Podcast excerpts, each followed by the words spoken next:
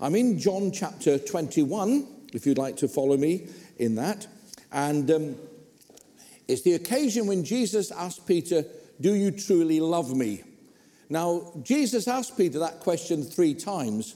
And the traditional, and, and it's not wrong, interpretation of that is that Peter denied Jesus three times. Therefore, Jesus asked him three times if he loved him. Now, that's fine, and if that's what you speak, that's great, no complaint, and I'm not criticizing. But I think there's far more going on here than just three for three. I think there's far more going on here than some challenge. Um, some might think that this questioning of Peter and how the question was repeated was some sort of examination, that Jesus asked the question three times because Peter got the answer wrong twice. Well, let's look at the portion of Scripture and just see maybe what I believe, and hopefully you will agree with me, is there. So I'm going to read from verse 15 of chapter 21. When they had finished eating, Jesus said to Simon Peter, Simon, son of John, do you truly love me more than these? Yes, Lord, he said, you know that I love you. Jesus said, Feed my lambs. Again, Jesus said, Simon, son of John, do you truly love me? He answered, Yes, Lord, you know that I love you. Jesus said, Take care of my sheep. The third time he said to him, Simon, son of John, do you love me? Peter was hurt because Jesus asked him a third time, Do you love me? He said, Lord, you know all things. You know that I love you. Jesus said, Feed my sheep. I tell you the truth that when you were younger, you dressed yourself and went where you wanted. But when you are old, you will be stretched out your hands, and someone else will dress you and lead you where you do not want to go. Jesus said this to indicate the kind of death by which Peter would glorify God. He said to him, Follow me. This is the portion of scripture I'd like us to have a look at. There is a little verse earlier that we find earlier. It says there in verse 3 Peter said these words, I go out to fish. Simon told them, that's the other disciples. They said, We'll go with you. What had happened for Peter is that he'd been through a very traumatic experience.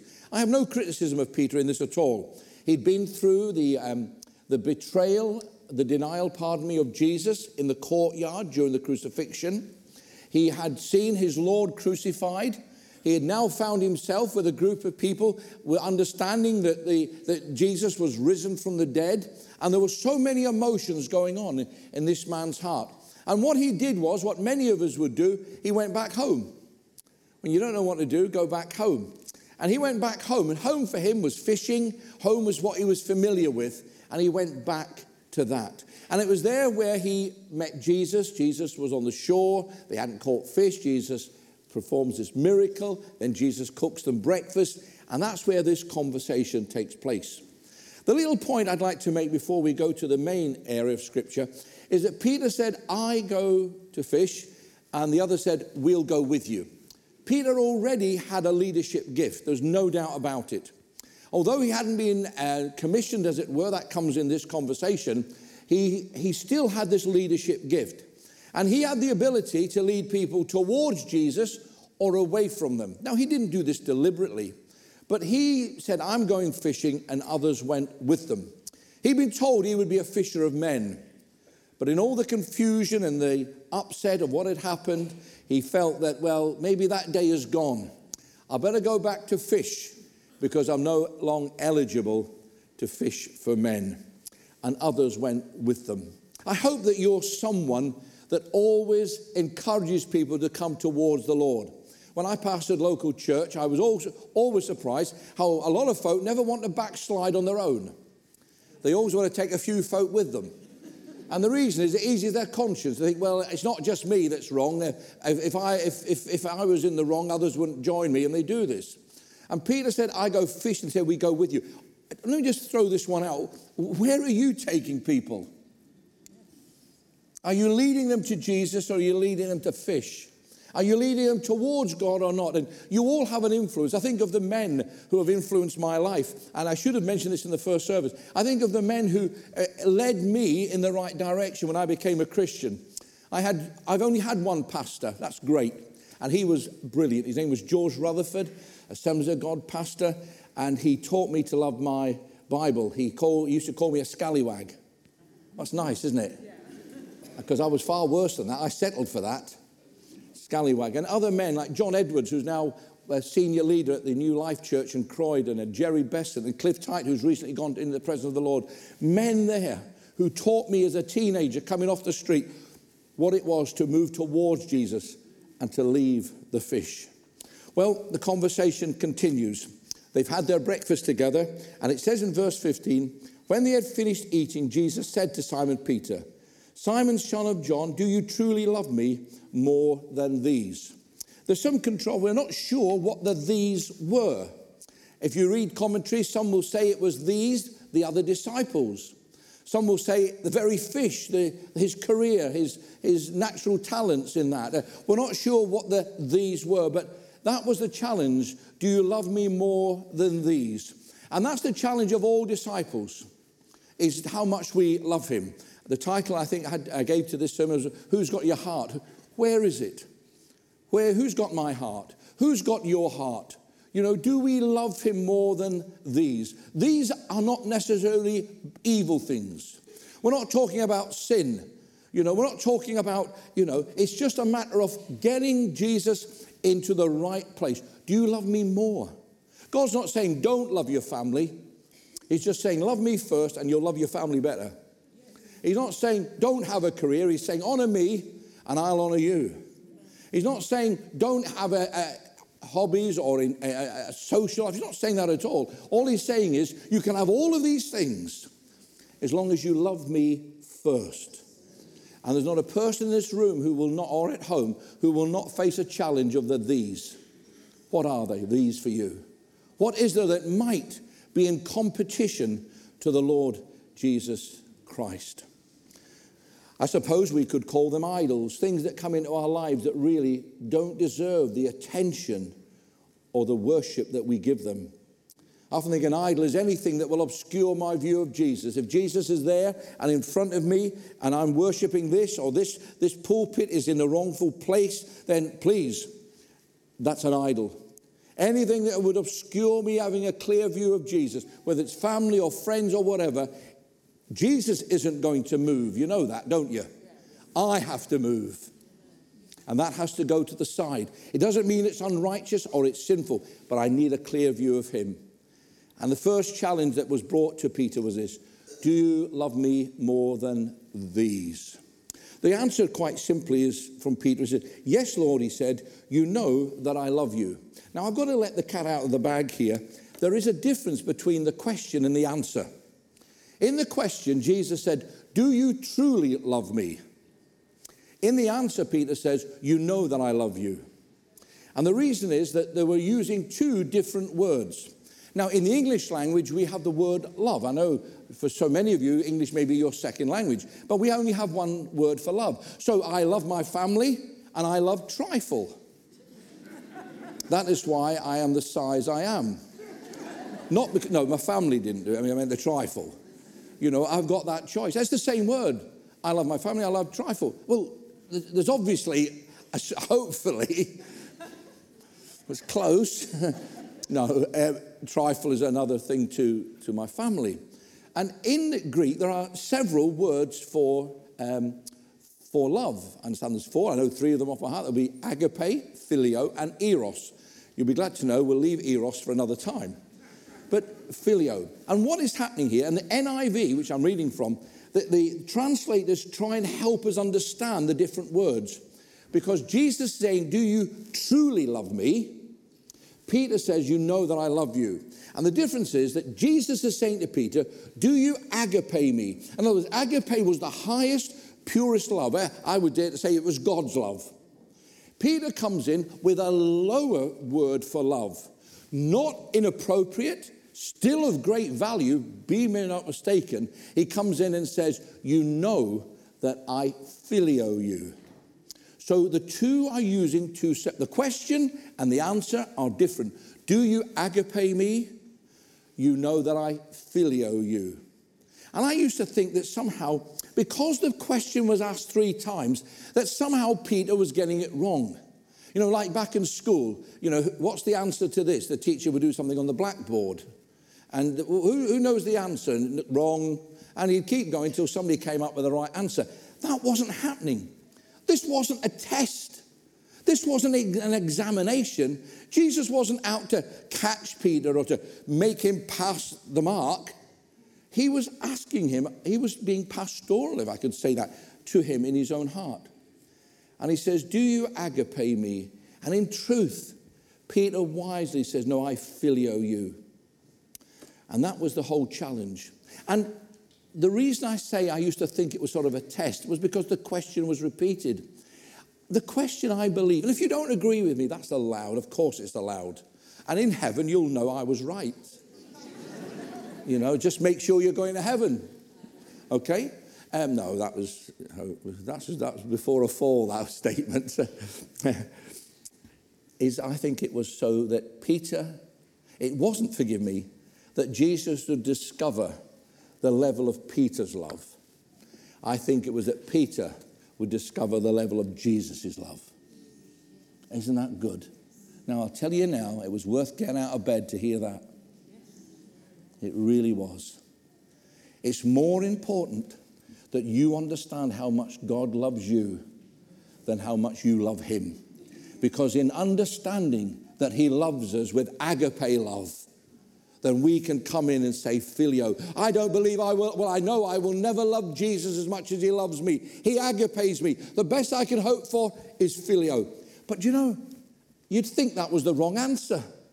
You'd think somehow, no, no, Peter got it wrong. He should have said agape. We are supposed to love God with the same love he loves us.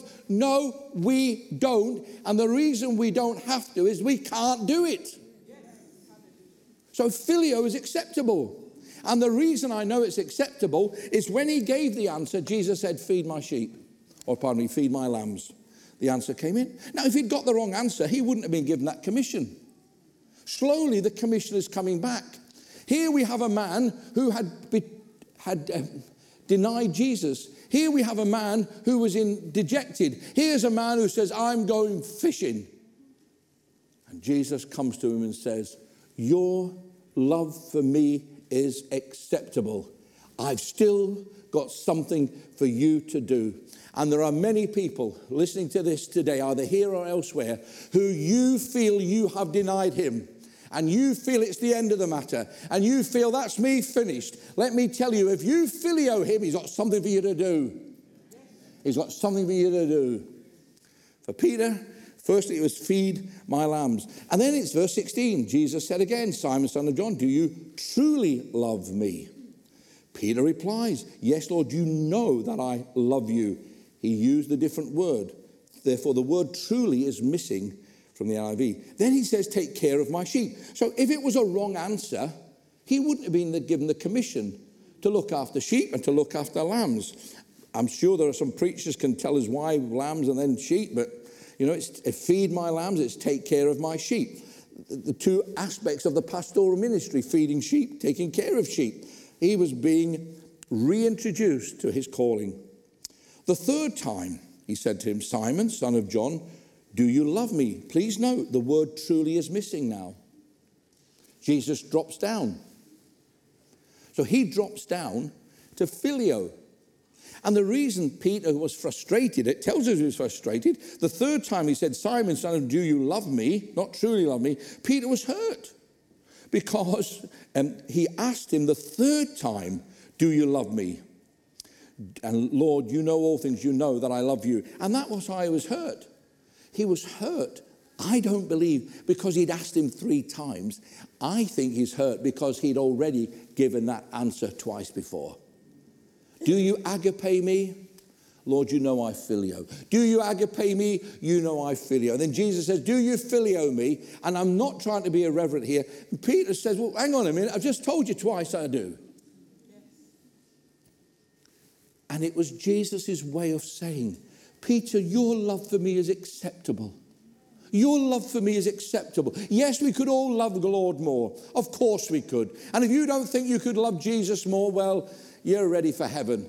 And you know what that means, don't you? or ready for the presence of the Lord. That's another Bible study. You know, Phileo. Do you know what thrills me about this?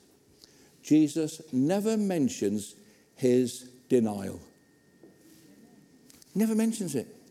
You think Jesus would have said, now, this is probably how I'd have done it, and by the way, the way I do it is usually wrong. Okay? He'd have said, well, do you know what, Peter? I need to have a word of it. Look, before we can go any further, before we can reinstate you, before we can give you your Elim credentials, you know, we really need to have a chat. Now, you know, in the courtyard when you denied me, yes, he said, Well, do you know, you used some swear words, didn't you? He says, I did, Lord. And he said, Well, really, Christians shouldn't use language, use language like that. No, Lord. Well, okay then. So, first of all, the first point I need to bring up to you is your, your language. Uh, secondly, um, there was your denial. I'm really, that was a bit, you did let the side down, didn't you? Jesus never does any of that. That's what humans do. May I say, that's what the enemy does as well. He's the accuser of the brethren. Don't go around accusing people. Leadership have responsibilities to deal with discipline at times. Not your job. You've got enough bother sorting your own life out. And I don't even know you, and I can look at you and think that's true. so he doesn't say to him, You've got to repent. You've got to do this. And the reason he didn't bring it up, the reason he didn't tell him to repent, is because he already had.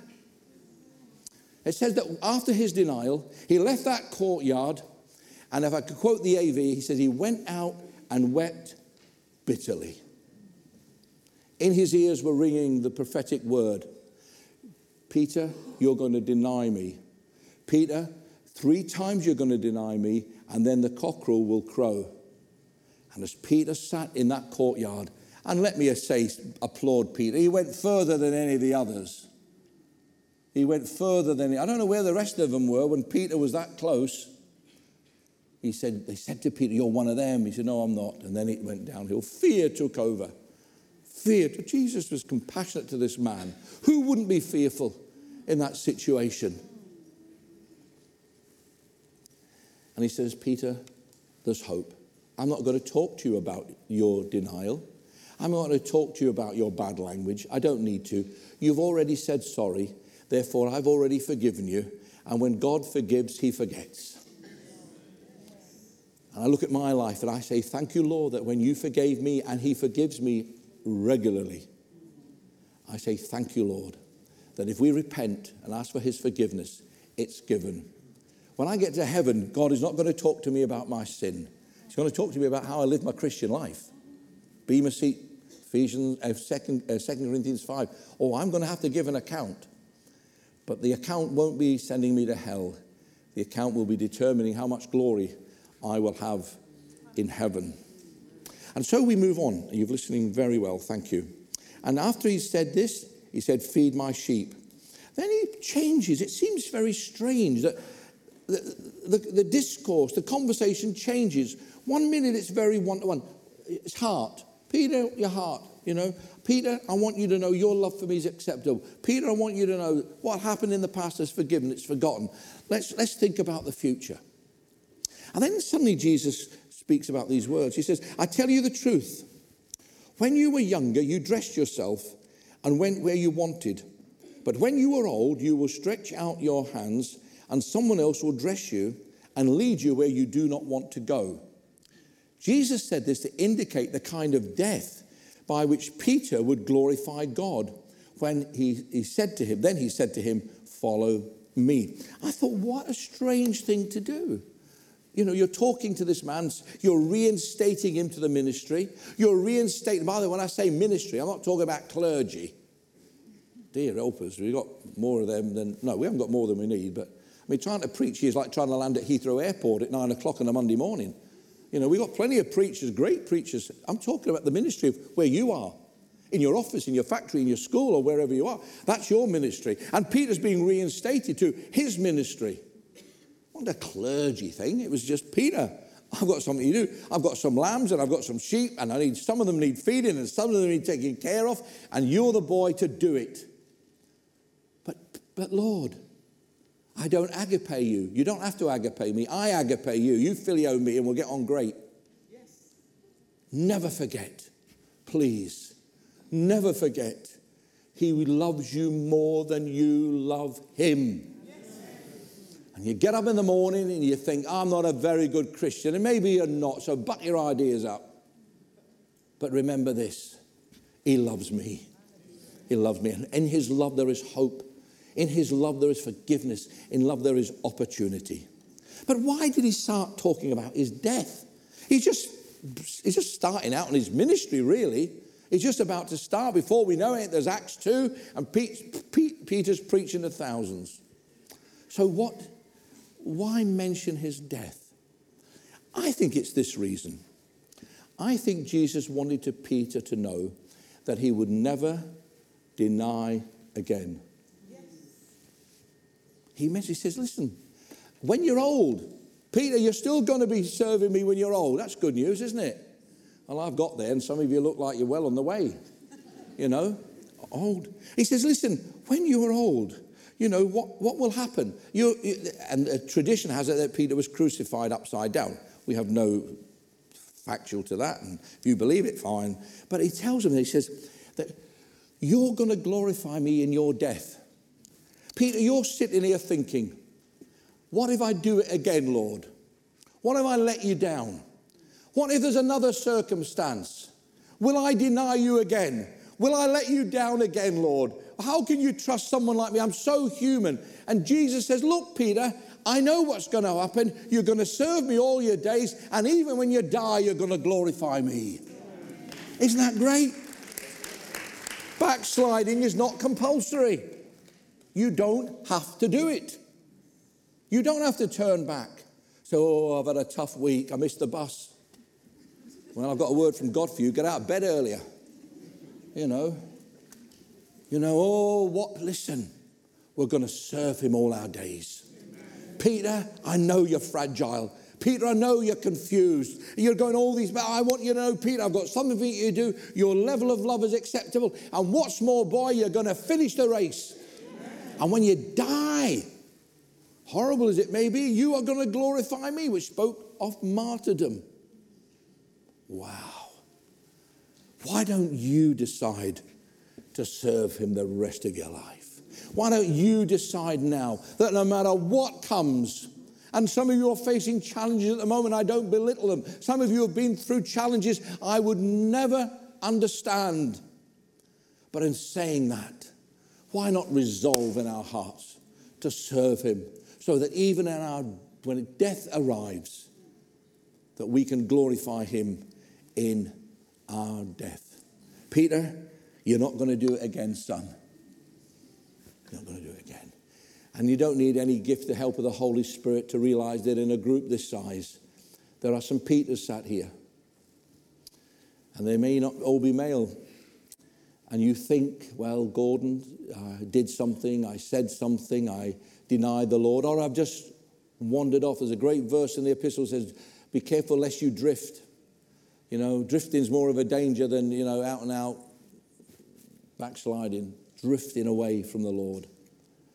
And this is a message to say there's hope. Because he loves you more than you love him, he still has something for you to do. may not be as a preacher or a missionary or an evangelist or an apostle or a prophet.